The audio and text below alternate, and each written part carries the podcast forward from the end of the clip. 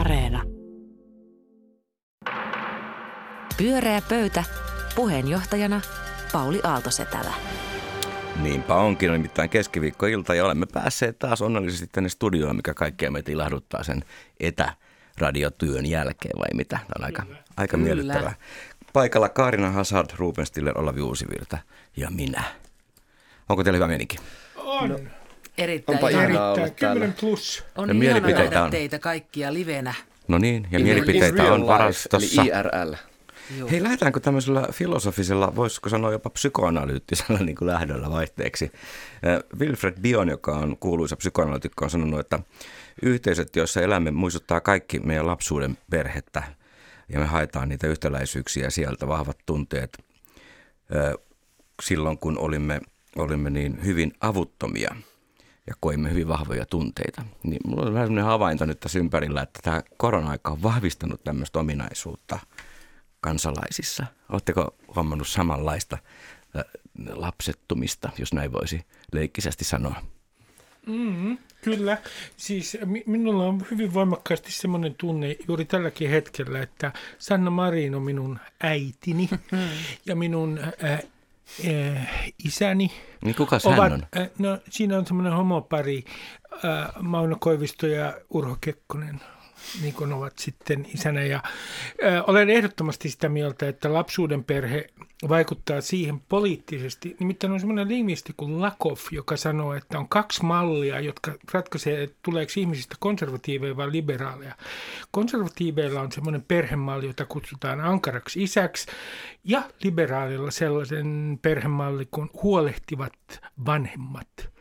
Siis oikein tämmöiset tasa-arvoiset ja huolehtivat vanhemmat, ja tämä perhemalli vaikuttaisi myöhempiin poliittisiin käsityksiin. Ja mitä Lakoff sanoo siitä, jos ei ole kumpaakaan? Sitä Lakoff ei sano. Lakoff ei puhu esimerkiksi Suomen kepusta mitään. Olavi, tunnistatko tällaisen psykoanalyyttisen näkökulman? No, kyllä, tämmöistä lievää regressoitumista on ollut ilmassa. Se on tota, tullut ilmi muun muassa tämmöisissä tilanteissa, kun mä oon huomannut kutsuvani vaimoani äidiksi. Muutaman otteeseen. Tahallasi jos, vai vahingossa? No siis ehkä jotain puoli, puoli vahingossa. En mä tiedä, ei se ihan intentionaalista ole varmaan ollut, mutta tässä on, jos sä kutsut Sanna Marinia äidiksi puoli vahingossa, niin mulla se on sitten siirtynyt tälle, tälle linjalle. Että kyllä... Sähän voi tietysti ymmärtää, että hän ei voi olla äitisi. No olen, olen tullut ymmärtämään kyllä tämän itse asiassa nyt... Ja, tota, valitettavasti. Hän ei voi olla äitinä. Okei, pojat, pojat. Pojat kaipaa äitiä, Kaarina, sun pitää tasoittaa joo, tätä jotenkin. Mä, mä törmäsin tähän, tota, tähän ajatukseen tänään Anu Kantolan äh, kolumnissa Helsingin Sanomissa, jossa hän tota, äh, yritti sitä, sitä avata, että miksi me niin kiihdymme ja tuohdumme niin kuin poliittisessa debatissa. Että et se liittyy just tähän, tähän teoriaan, minkä säkin esitit. Ja tota...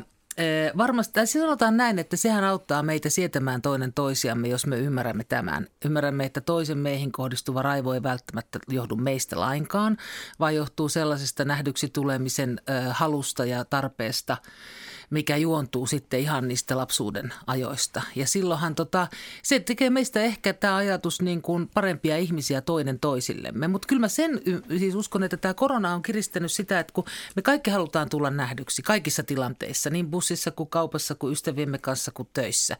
Ja kun ei tulla, kun on, on tämmöistä tota isolaatiota, niin kyllähän se alahuulen lerpalleen saa itse kultakin se, että eikö minua kukaan enää rakasta, kun kukaan ei minua kaipaa. Vaikka sä tiedät järjellä, mistä tämä johtuu, niin tunnetasolla sä oot kuitenkin fyysisesti yksin tilassa. Ja se on se, mikä meitä kyllä jotenkin haavoittaa. Että mä en tiedä, mitkä ne keinot vois olla, miten me voitaisiin pitää yllä sitä, että olet, sinä olet täällä ja minä näen sinut. Työyhteisössä on korostettu sitä, että niihin työtehtäviin niin kun keskittyminen olisi ehkä yksi keino, että ei pelkästään velota tunnemyrässä, mutta en tiedä, miten se yksinäisyydessä sitten siellä Olavia nyt auttaa. Niin, se on, se on ihan hyvä, hyvä kysymys. Haluatko kertoa että tarkempia esimerkkejä tuosta japanilaisesta kulttuurista? Japanilaisesta. En, mutta itse asiassa Olavi, hyvä alustus sinun omalle esityksellesi. Anna tulla no. oma näkökulma, niin mä pääsen tästä turvaan. Aivan aluksi... Haluaisin toivottaa teille oikein hyvää Pride-viikkoa. Kiitos. Kiitos. sateenkaariliput liehuvat saloissaan. Näin niitä useampia tänne tulo, tulomatkalla ja haluaisinkin keskustella teidän kanssanne tästä aiheesta, eli seksuaalivähemmistöistä. Eikö se ole sukupuolivähemmistö? No niin, se on just näin vaikeaa. Aikana Tä, tästä juuri haluaisinkin keskustella. Nimittäin mua vähän jännittää keskustella tästä aiheesta, koska musta tuntuu, että mun pitää aika paljon varoa mun sanojani, että mä vaan ikään kuin, että mä sanoisin jotain väärää. Musta tuntuu siltä, että tämä, mikä on hieno asia, on, että keskustelu tämän aiheen, tämän teeman ympärillä on lisääntynyt räjähdysmäisesti. Se on valtavan hieno asia, mutta, mutta samalla, samallahan tässä on luotu kieltä uudestaan. Ollaan niin kuin luomassa kieltä, millä puhutaan, kun puhutaan näistä teemoista ja aiheista. Se johtaa siihen, että samalla tämä kieli myös vanhenee aivan ennäty, ennätysmäistä vauhtia. Ja ne termit, jotka eilen vielä olivat niin sanotusti kosher, voivat tänään loukata jotakuta. Toi loukkas niin mua. Loukkas. Niin. Tässä oli kulttuurillista omimista. Nyt, nyt siis tuota Olavi Uusivirta käytti kosher-sanaa. Ei voi noin nopeasti ja hei loukkaantua millä. Mä, mä, mä luulen, että me tullaan loukkaantumaan ja loukkaamaan tänään toisiamme hyvin paljon, mutta lupaavaa. Yksi konkreettinen esimerkki äh, tästä liittyy tähän äh, niin mainittuun sateenkaarilippuun, joka seitsemänkymmentäluvun lopulla ikään kuin tota, ää, otettiin tässä kontekstissa, lanseerattiin käyttöön sukupuolivähemmistöjen symbolina. Niin tässä parin viime vuoden aikana on, on tota, vuonna kaksituhattaseitsemäntoista Filadelfiassa eräs mainostoimistossa tehtiin tämmöinen ehdotus uudeksi sateenkaarilipuksi. Ää, ja siihen oli siis lisätty kaksi uutta väriä, eli ruskea ja musta, edustamaan ikään kuin värillisiä sukupuolivähemmistöjen edustajia. Ja tämä aluksi herätti itse asiassa aika paljon niin kuin, tota, innostusta, mutta sitten samaan aikaan myös tuli tota, aika viiltävääkin kritiikkiä nimenomaan siitä, että... Kumpaa lippua kohtaan? Nimenomaan tätä uutta, uutta lippua kohtaan, että, että nyt kun sä... Nyt kun sinne valitaan nämä, se tietty ruskean sävy ja mustan sävy, niin siinä, siinä tavallaan lukitaan nämä ikään kuin värilli, värillisyyden ikään kuin asteet joihinkin tiettyihin. Että se tavallaan itse asiassa onkin rasistinen ele, kun sä lisäät sen tietyn mustan ja tietyn ruskeen. Ja sitten samaan, samaan aikaan yksi sen kritiikin pointti liittyi siihen, että, että alkuperäisen sateenkaarilipun henki oli nimenomaan se, että nämä värit e, tota, edustivat jonkinlaista, aina jotain abstraktia asiaa, kuten esimerkiksi rakkautta tai seksuaalisuutta tai henkisyyttä tai yhteyttä luontoon. Mutta tota, tästä silläkin uhalla ja tätä kohtaloa uhmaten ajattelin nyt kuitenkin virittää keskustelua tästä aiheesta ja kysyn teiltä, että onko tämä keskustelu käynyt jo liian haastavaksi ja miten näistä ajankohtaisista aiheista voitaisiin keskustella? No on se välillä mun mielestä aika haastava. Ensinnäkin tämä, tämä, tämä otan tuon lippuasian ensimmäisenä. Että jos nyt joku sitten alkaa itkemään nyt siitä, että siitä on, siihen pitää lisätä värejä. Ja sitten ne värisävyt, ne ihovärit, niin niissä ei ole tarpeeksi laajaa kirjoa. Niin mitä mä sanoisin, että mun mielestä tämä alkaa näkyä semmoinen ilmiö, että tässä oikeaoppisessa puheessa ja sen valvomisessa, niin nämä tietyt tahot alkaa jo parodisoida itseään. Ja mun mielestä toi niinku kuulostaa toi taistelu tästä lipusta, niin se kuulostaa niinku huonolta vitsiltä. Ja mun mielestä se myös niinku banalisoi koko suvaitsevaisuuskeskustelua. Toi kuulostaa niin sanotulta intersektionaaliselta sotkulta. No niin, nyt mä olen taas täysin eri mieltä. Ja on, joo, koska tota, toi, että, että no nyt mennään kyllä liian pitkälle jo, kuulkaa. Niin tämähän on tuttu jo tuhatkahdeksansataaluvun suffragettiliikkeestä, millä tavalla niitä pilkattiin, niitä naisia, jotka yritti jotakin niin naurettavaa siis saada kuin äänioikeuden. Eiköhän tämä nyt ole jo mennyt tämä liian pitkälle tämä homma. Niin mun mielestä näissä keskusteluissa, koski ne sitten lippuja, sen värejä ja niiden värien funktioita ja muuta, niin kaikki tämä keskustelu on tervetullutta. Ja kun me ö, täällä olemme ihan, että no kyllähän tässä nyt menee ihan hämilleen, että mitä enää saa sanoa, niin mä olen sitä mieltä, että se on meille aivan oikein me valkoiset, heteroseksuaaliset pullamössöt ollaan, ollaan lulluteltu täällä maailmassa jo aivan kyllinen. Joka kerta, kun meidän pitää pysähtyä miettimään omia etuoikeuksemme, se on meille aivan oikein ja todella terveellistä. Se on... Niin. Nyt teitä vähän ripitettiin. Mitäs Olavi vastaa? Toi on, toi on itse asiassa todella, todella hyvä pointti ja se on, se on itse asiassa vapauttavaa, että sanot noin, koska välillä mä itse, itse, itsekin ajattelen juuri näin, että, että tota, tämä, on, tämä on meille täysin oikein, mutta jotenkin musta tuntuu myös, että, että se myös tukahduttaa sitä keskustelua. Mä oon ainakin omasta ystäväpiiristäni äh, huomannut. Tämä sama ilmiö itse asiassa liittyy nyt esimerkiksi kesällä tähän Black Lives Matter-keskusteluun ja tämä liittyy feminismiin ja, ja, tota, ja tämä liittyy näihin sukupuolivähemmistökeskusteluihin, että tavallaan sitten se lop, huonoin lopputuloshan on se, että, että vaietaan, kun ei uskalleta puhua, että se keskustelu ikään kuin tyrehtyy. Black Lives Matter tota, keskustelussa tuli samanlainen olo, että nyt ei tiedä, mitä, mitä tässä pitäisi noi, sanoa. Minkälaisia postauksia kannattaisi sanoa, ettei no. se olisi ikään kuin väärin sanottu tai... Hei, ennen kuin Ruben pääsee taas ääneen, niin sanon vaan se, että se juuri on meille ihan oikein. Mitä siitä, jos tuntuu, että voi ei, nythän en tiedä, mitä uskallan, keskustelu tyrehtyy. Ei, tämä on meille tehtykään helpoksi. Vai tietysti, hmm. jos ei meidän päättää ta- olla hiljaa, niin eihän se ole tietysti ei, joo, mutta meidän onkin otettava itsemme niskasta kiinni ja opittava. Ei tämä ole tarkoitus olla meille miellyttävää ja helppoa. Hmm. Jos meistä tuntuu siltä, että no nyt mun eteen mieli sanoa mitään, niin lyö itseäsi poskelle ja opettele. Opi perusasiat, hmm. kysy muilta ihmisiltä, kerro lisää, sano aina niin. No niin. Tässä on no, tämmöistä loukkaantumisen fiilistä. Niin, sitähän kuuluu nyt niin kuin myös romantisoida tätä Black Lives Matter-liikettä. Siis ensinnäkin siihen herää kysymys, onko Yhdysvalloissa rakenteellista rasismia? No on, mutta onko kaikki, mikä liikkuu Black Lives Matterin ympärillä ja viittaa muun muassa mellakoihin, niin äh, onko, se nyt, onko se nyt kaikki... Äh, pelkästään positiivista, niin että meidän pitää valkoisina vaan nyökätä, koko ajan nyökätä. Niin mä sanon näin, että tässä ajassa on aika ikävä piirre, kun täytyy olla vaan puolesta tai sitten on sitä niin kuin vastaan. Mm. Ja nyt mä lainaisin tätä slovenialaista äh, filosofeeraa ja Slavoj Žižekia, joka on ollut sitä mieltä tästä niin sanotusta poliittisesta korrektisuudesta, että se on tämmöistä kosmeettista suvaitsevaisuutta, jossa tähän niin sanottuun toiseuteen ja erilaisuuteen suhtaudutaan niin, että kun puhdistetaan vähän kieltä, niin sen jälkeen kaikki asiat on muka hyvin.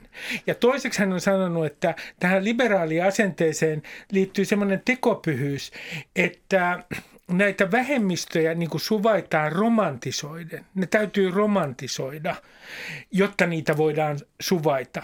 Ja mun mielestä tässä kaikessa keskustelussa välillä näkee ilmiöitä, jossa vähemmistöjä romantisoidaan äh, niin, että äh, vähän tällä vanhalla vasemmistolaisella periaatteella kaikki orjuutetut ovat hyveellisiä ja kaikki o- orjuutetut ovat autenttisempia kuin me keskiluokkaiset Sä valkoiset. Sä puhut nyt koko ajan jostain sellaista keskustelusta, mitä valkoiset, keskiluokkaiset, heteroseksuaaliset ja niin edelleen käyvät keskenään. Että minkälaista... Pyörää pöytä. Ja pyöreä pöytä jatkaa. Ja kyllä tuossa oli jo vähän tuommoista niinku haastamista. Mutta hyvä Olavi, että olet esille aiheen, mistä ei tiedä, mitä sanaa saa käyttää ja mistä saa puhua ja mistä. Ja puhuimme siitä silti. Onnistuimme. Ja seuraava teema. Toivottavasti se on yhtä sähäkkä, Kaarina. Anna tulla. No niin. Tota, no, ö, mä törmäsin, nyt on tullut ö, julkisuuteen esille... asia kerrallaan tällaisen, tällaisen mm, tutkimushankkeen tuloksia. Se on tällainen kuin kansalaisuuden kuilut ja kuplat, monitieteinen tutkimushanke. Ja tänään tästä hankkeesta tuli sellainen uutinen, vai oliko se eilen, että missä oli tutkittu, että, että miten haastavaa on kansanedustajan työ.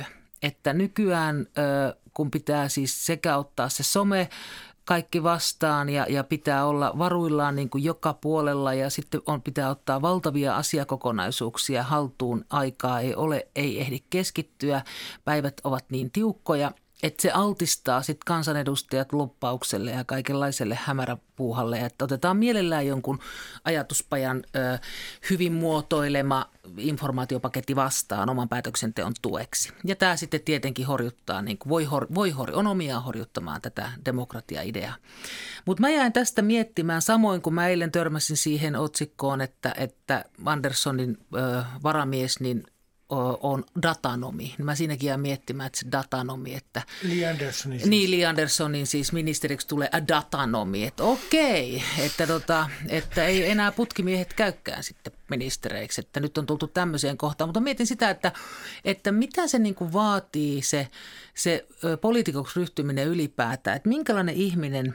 Minkälaista ihmistä nykyään voi tulla poliitikko? Kuka uskaltaa lähteä politiikkaan ja mitä se tarkoittaa meidän kannaltamme, jos sinne uskaltaa vaan lähteä sellaiset ihmiset, joihin ei mikään osu tai jotka ovat sillä tavalla niin, tuntevat olemansa niin kovia ja niin kestäviä, että menevät jotenkin suorittavat sen politiikan läpi. Et entä kaikki keskeeräisyys, entä kaikki niin kuin kysymykset ja, ja, ja pohdinta ja kaikki tällainen. Et eikö se olisi niin kuin demokratian kannalta ihan keskeistä, että sellaistakin debattia olisi ja sellaiset ihmiset uskaltautuisi politiikkaan, vai mitä mieltä te olette? No mehän ollaan tavallaan tämän asian asiantuntijoita. Mä oon siinä uskossa, että meitä tämän pyöreän pöydän ympärillä olevia ihmisiä on kaikkia jossain kohtaa kosiskeltu politiikkaan ja kukaan meistä ei ole sinne lähtenyt. Nössöt. Se on ehkä jo jossain määrin kuvaavaa. Miksi me emme ole lähteneet politiikkaan? Meillä on kaikilla varmaan omat syymme.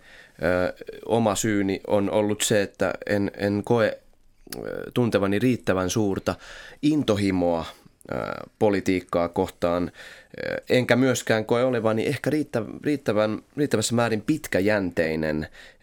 Näin juurikin tämän sen valtavan pumaskan odottamassa jokaisen työpäivän aamuna siinä kahvikupin vieressä, että ota tämä haltuun. Ja siinä on se tuhat sivua, ja, sen on tuhat sivua. Ja sitten se, se ajatus, että mitä siitä saa palkaksi, se on tota, kylmää kättä. Että teit miten tahansa, suoriudut miten hyvin tahansa, niin, niin tota, kiitosta et saa. Ja, ja tästä syystä ihailenkin aivan valtavasti sellaisia äh, poliitikkoja kuin esimerkiksi Ben Zyskowicz ja Erkki Tuomioja, jotka ovat äh, tehneet siitä koko elämän mittaisen uran. Ja uskon myös, ettei tämmöisiä poliitikkoja enää nähdä tulevaisuudessa. Ei, ei, ei nähdä. Siis sehän näkyy jo, että ensinnäkin tämä sykli on sykli on nopeutunut ja että sitten politiikkaa käytetään nykyään ponnahduslautana, kuten huomasin me tuossa taannoin, kun esimerkiksi erikoisavustajat sitten pomppaa ainakin terveysfirmaan tai sitten ne menee Miltonille. Juuri näin. Miltonilla on muuten paljon vihreitä. Vihreät on kauhean kivoja, koska kun vihreät tulee sinne Miltonille, niin sillähän voidaan pestä sitten ää, ikään kuin se on semmoinen viherpesu, että moraali paranee yrityksessä ihan automaattisesti vai mitä Milton. ja tota mua kiinnostaa tässä Ruben, se, että... ainakaan viisintätehtäviä. Onko niillä on aika no. hyvä käsitys on, siis on, Miltonin on, toiminnasta? On, on, on, ja kohta puhutaan Ellun kanoista no, tähän niin, perään. Ja, ja, kyllä siellä on muitakin puoleja esiin, mutta mä, mä sanon tota, yhden asian, mikä tässä ö, on niin kun, kenties pitemmällä tähtäimellä huolestuttavat. Kuka lähtee noihin koiran hommiin? Hmm. Että jos siinä täytyy olla ehdottoman nuhteeton, niin että menneisyys on puhdas, jollei satu olemaan perussuomalainen, jossa jopa ihminen, jolla on rikosrekisteri, niin on tervetullut. Niin tuota, niin, äh, jos se vaatii ehdotonta nuhteettomuutta, ja sitten niin kuin joutuu jatkuvasti esimerkiksi somessa äh, kaiken maailman äh, suoraan sanoen, pardon my language, mutta paskan heiton kohteeksi, niin kuka sitä jaksaa? Mutta eikö sitten toisaalta suurin osa kansanedustajista on aika turvassa mediakritiikiltä? Heistä ei kirjoiteta mitään. Et se on muutamat, ja, jotka on voimakkaan kritiikin kohteena. Etenkin ei ole valtaa. Ja mitä enemmän mä mietin kansanedustajan työtä tonkin tutkimustuloksen valossa, niin sitä enemmän mä tunnen lämpimiä tunteita näitä kansanedustajia kohtaan, jotka eivät ole et, niin, jotka eivät ole hyvässä eivätkä pahassa lakkaamatta julkisuudessa, vaan tekevät sitä työtä siellä, mihin heidät on valittu äänestäjensä eteen. Mutta se, mitä me unohdetaan nyt, kun me puhutaan siitä, että se on koiran virka ja kylmää kättä vaan antaa ja valtavan, valtavasti tota, vaatisi ponnisteluja, niin me ehkä unohdetaan sellainen asia, ja siitä meillä ei välttämättä ole kellään kokemusta, että miten ihanaa on se poliittinen työ sen oman porukan kesken. Että voihan olla niin, että poliittinen toiminta puolueessa, niin on yksinkertaisesti hyvin tyydyttävää. Et siellä sä tunnet, että, että ajatukset kirkastuu ja, ja linjoja vedetään ja päämäärä, poliittinen päämäärä jollakin tavalla selviää, että mihin suuntaan tässä halutaan tätä maata viedä tai omaa yhteisöä viedä. Että se lämpö, mikä poliittisessa toiminnassa on, niin mun mielestä yksikään poliittinen puolue ei ole ymmärtänyt eikä osannut kommunikoida sitä kansalaisille, kun ne on pyytänyt, tulkaa mukaan. Romantisoitkohan nyt vähän? En mä tiedä, siis mä kysyn tätä näin, että et täytyyhän siinä olla joku veto, mikä laittaa sut menemään tupailtoihin sun muihin ilta toisensa jälkeen. Keskustan tupaillat alkoi yhtäkkiä näyttäytymään mun silmissä semmoisena aika houkuttelevina, varsinkin nämä syksyn pime- pimenevinä iltoina. Mä kuvittelen, että siellä on semmoinen niin kuin muurattu takka sen tuvan nurkassa ja sitten siellä on... Jonne voidaan puheenjohtaja heittää sitten vuoden päästä. Ehkä tämä koronan eristys antaa ihan uutta vetovoimaa tämmöisille fantasioille. Kyllä, mutta on ihan totta. Ja mä itsehän, itsehän olen aina ollut sitä mieltä, että, tota, että asioista päättävien pitäisi olla siis filosofian tohtoreita. Siis niin, vähintäänkin... Lisää filosofia eduskuntaan. Joo, siis itse asiassa pelkästään filosofia. Pelkästään, siis jos te selvä. Nyt ajattelette, niin eikö se, eikö se tavallaan olisi kaikista paras ratkaisu, että, että ihmiset, jotka, joiden työ on, on nimenomaan niin kuin punnita asioita eri näkökulmista ja tutkia. Puolueettomasti. Puolueettomasti, täysin objektiivisesti. Olavi, ja nimenomaan rakas, siellä on tarkoitus tehdä päätöksiä. Älä nyt pilaa no, hienoa se, ideologiaa. Ja, tuota, hieno ajatus. Ensin, ensin punnit, tutkitaan ja, ja sitten, tota, miten se meneekään. Ruben. Niin, totean vaan, että kun katsoo esimerkiksi meidän pääministerin ominaisuuksia ja hänen tilannettaan, siis. Niin nyt minulle tuli myötätuntokohtaus. Siis erittäin voimakas. Meidän on äh, tässä niin kuin pudottu... Pyristele irti siitä, tämä on vapaa media kuitenkin. Ihanaa, aivan niin, ihanaa. Niin, hyvä niin, Ruben. Niin, niin, kun mä ajattelen hänen tilannettaan esimerkiksi, niin ei kyllä käy niin kuin kateeksi. Ja esimerkiksi Marinin kohdalla sitä tulee kieltämättä mieleen, että kuinka hän tulee selviytymään, vaikka hän pärjäisi kuinka hyvin ja on jo osoitettu, että hän on hyvä päätöksentekijä, niin kuinka hyvin hän tulee pärjäämään, kun tämä sykli tässä niin kuin jyllää vähän aikaa täysillä. Siis se kuluttaa kenet tahansa. Ja meillähän on semmoinen jo rituaali. Että... Pyörää pöytä. Pyöreä pöytä, suora lähetys jatkuu ja tuon näkillisen empatiakohtauksen riivaama Ruben rauhoittuu siellä hieman verhoissa roikkuen. Terveisiä äidille Sanna Marinille. Taitaa liittyä. Nyt jos pystyt lopettamaan tuon Sanna Marinin kehumisen, niin olisi, olisi miellyttävää meidän kuulijoille. Vaan, vaan esittelepä sun oma aiheesi, ihan ikioma aihe. Keskusta. Hyvät ystävät. Hyvät keskustalaiset, Suomen tulevaisuus saattaa olla sellainen, että meillä on Euroopan syrjäkylissä, tyhjenevissä syrjäkylissä enää tyhjät kirkkojen alttarit ja hylätyt Jeesukset, niin kuin Kaisa Korhonen aikoinaan lauloi. Ja nyt kysymykseni teille kuuluu, että kun keskustan puoluekokouksen tiimoilta on maan kumpujen kätköistä noussut esiin sellainenkin kysymys, että onko keskustalla mitään tulevaisuutta? Mitä mieltä olette? Ovatko hautajaiset ennenaikaiset? Onko tämä puhe keskustan hautajaisista vaan latenjuojien, urbaaneiden, pinnallisten ihmisten, pitkäaikaisen keskustakaunan jonkinlainen uloste, vai onko mahdollisesti niin, että keskusta tulee todellakin jäämään tämmöiseksi minipuolueeksi? Mitä mieltä olette? Sanon ihan lyhyesti tähän alkuun sen, että annan nyt Saarikolle, uudelle puheenjohtajalle, yhden hyvän vinkin. Suomessa kaikki talojen vakuusarvot ja pienissä kaupungeissa asuntojen hinnat romahtavat juuri tälläkin hetkellä. Valtava rakennemuutos menossa.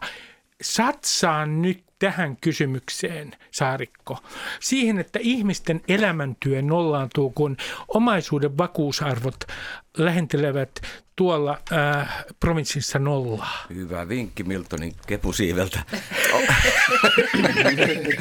Olavi, Olavi, mitä sä näet kepun? No siis tää on itse asiassa asia, joka on viime aikoina pyörinyt mun päässä ja mä oon tullut siihen lopputulokseen, että keskustapuolue on ikuinen. Sen, niin. sen elinkaari ei koskaan tule päätepisteeseensä. Se saattaa huojua tuulessa, mutta, mutta ei, se, ei se kaadu, ei se lopulta kaadu. Mehän oltiin aivan vastaavanlaisessa tilanteessa tota, aivan vastikään kaksituhattayksitoista eduskuntavaaleissa, joissa tavallaan tappio oli katastrofaalinen. Menetettiin yli kolmekymmentä paikkaa, jotka meni suoraan perussuomalaisille jytkyvaaleissa. Ja silloin oli aivan sama, samat puheet, että tässäkö tämä oli. Ja sitten ei kulunut, kun siitä neljä vuotta, niin sama puhe oli tota demareiden kohdalla, että tässäkö tämä oli S D P:n aika tota, monesti on haudattu joku puolueen noin. Loppu, mutta se on, se on hyvin pienestä kiinni. Sehän on, se on niin kuin brändäämisestä kiinni, että, että yhtäkkiä demarit onkin tavallaan se Suomen trendikkäin ja, ja tota, edelläkävijä puolue. No ei se kyllä ollut brändäämisestä kiinni, vaan ihan uudesta, uusista ihmisistä. No siis, mutta se on että, tavallaan niin. sama asia tietyllä tavalla. Mutta se kannattaa muistaa, että kaksituhattaviisi Matti Vanhanen oli yhtä suosittu kuin Sanna Marin nyt. Mm. Kyllä. Ja no, Sipiläkin oli aika suosittu aloittaessa. Erittäin suosittu aloittaessa. Tota, Siitä ei ole pitkä aika. Hänellä oli pitkä honeymoon. Rubenin kysymykseen, niin tota, mä, uskon, tai siis mä olen samaa mieltä Olavin kanssa, että keskustapuolue ei tule katoamaan niin kauan kuin Suomi on tämän kokoinen kuin se on. Niin kauan kuin maa-alue on näin laaja. Jos joskus tulee Suomi, missä raja menee Pähkinäsaaren rauhan kohdalta, niin sitten puhutaan uudelleen. Onko keskustapuolue, mutta, mutta se on. Mutta mähän on sitä mieltä, että keskustapuolue ei ole mikään auringonlaskun puolue ja, ja turha nyt on liikaa niitä, niitä kannatuslukuja nyt tuijottaa, koska katsokaapa tätä puheenjohtajakisaa. Siellä on kaksi kolmekymppistä naista, joiden välillä tämä väki valitsee ihan rauhallisesti, eikä kukaan hirnu siellä, että missä on kaikki vanhat taatat, vaan ovat ihan tyytyväisiä, että tässä on kaksi nuorta naista, joiden välillä tässä valitaan. Sehän kuulostaa uudistusmieliseltä, varsinkin jonkun kokoomuksen no, rinnalla. Todella uudistusmielistä, kun niin. tämä yksi ei edes vaaleihin ehti, ennen kuin heitettiin junan alle. Mm. Justiinsa joo, niin, mutta siis tämä tilanne, tilanne tuolla. Niin se on sitten toinen kysymys se, että Kulmun jätettiin täysin yksin ja, tota, ja sen olisi voinut, voinut hoitaa toisellakin ehkä hieman emäntämäisemmällä tavalla ja laittaa sinne junan alle sen, joka sinne olisi kuulunut, mutta se on toinen kysymys. Mutta mä uskon, että keskustapuolue pysyy ja tulee ja sillä on hirveän paljon kysymyksiä ton mainitsemasi lisäksi, niin on paljon kysymyksiä, joihin odotetaan keskustan ääntä. Niin, siis, siis tämähän on ja nyt sanon kaikille niille urbaaneille latenjuojille, jotka olette menossa sinne Miltoniin myöhemmin töihin, että jos te niinku riekutte tätä keskustan ä, alhaista kannatusta, niin suoraan sanoen te olette aivan hölmöjä, koska ä, meidän pitää olla riemumielin nyt keskustan puolella. Mitä ä, pienempi keskusta on, sen suurempi on tietenkin perussuomalaisten mm. tila. Ja laajemmin, jos tämä keskivoima Su- suomalaisen politiikan kentällä kuihtuu, niin siitä ei seuraa tälle maalle kyllä yhtään mitään hyvää. Nythän varmaan pitkälti myöskin sitä mietitään, että, että kallistuuko se nyt sitten sinne niin kuin oikealle vai, vai, vai pysy, voiko se pysyä hallituksessa tyytyväisenä ja vetäen yhtä köyttä S D P:n kanssa. Että sitä sehän varmaan se tässä on. Niin. Ja se, se, tämähän oli mielenkiintoinen tämä Saarikon Ykkösaamun haastattelu radiossa, koska hän niin voimakkaasti korosti tämmöistä ikään kuin sillan rakentajan roolia, kompromissin tekijän roolia. Ja mä luulen, että hän voi olla, kenties haistaa tämän ajan ilmapiirin oikein, että täällä on näiden vastakkainasetteluiden ää, takia niin sellainen tilaus sellaiselle poliittiselle voimalle, joka ei räyhää niin kuin Petteri Orpo puudeli oppositiossa, vaan vaan pyrkii sillan rakentamiseen. Mm. Mutta linjamuutoksiin en kuullut kyllä puheessa, jotka tarkasti kuuntelin. Kyllä, mutta tässähän myös tullaan näkemään se tilanne, että, että nämä tulevat kunnallisvaalit äh, tulevat näyttäytymään Annika Saarikon voittona, äh, koska keskustapuolue ei historiallisesti ole koskaan varsinaisesti hävinnyt kunnallisvaaleja, koska se on ihan niin kuin vaaliteknisestikin oikeastaan mahdotonta keskustan hävitä se kunnallis- kunnallisvaaleja. Ja varsinkaan kun kunnallisvaalit ei ole, sinne ei ole kyse identiteettipolitiikasta samalla tavalla kuin eduskuntavaaleissa. Että, että mä, mä ennustan näin, että, että tavallaan Annika Saarikko saa siitä yhden jonkinlaisen sulan hattuunsa. Politiikan toimittaja Pekka Ervasti kirjoitti, että ei ole sellaista kuoppaa, missä ei, mistä ei keskusta Zetorilla nouse. Se on aika hyvin sanottu. Kyllä sekin jotain kertoo, että me ollaan kaikki näin yhtä mieltä siitä, että, että keskusta ei kuihdu mihinkään. Kyllähän sekin kertoo siitä, totta, että mm, mikä se iso kuva niin kuin meidänkin ihan tavallisten kansalaisten mielestä vaikka on. Vaikka hetki sitten, mä muistan, kun tuossa jo ennen koronaa puhuttiin tämän saman pöydän ääressä, että, että, että noi kaikki vanhat puolueet on ihan niin kuin pöydillä. Pyörää pöytä. Tämä oli pyöreä pöytä ja tuossa ton äänen aikana Olavi totesi, että olemme olleet väärässä, kun luulimme, että tämä jää kahden puolueen pelistä suomalainen politiikka jossain vaiheessa. Jos olemme niin ajatelleet, niin olimme väärässä. Mm. Kiitoksia Kaarina Hazard, Ruben Stiller ja Olavi Uusivirta. Teillä oli mielenkiintoisia mielipiteitä. Ne, jotka jäi jemmaan, niin pankaa ne dogibackiin ja ottakaa käyttöön myöhemmin sitten seuraavissa lähetyksissä. Minun nimeni on Pauli Aalto-Setälä. Tämä oli pyöreä pöytä. Hei.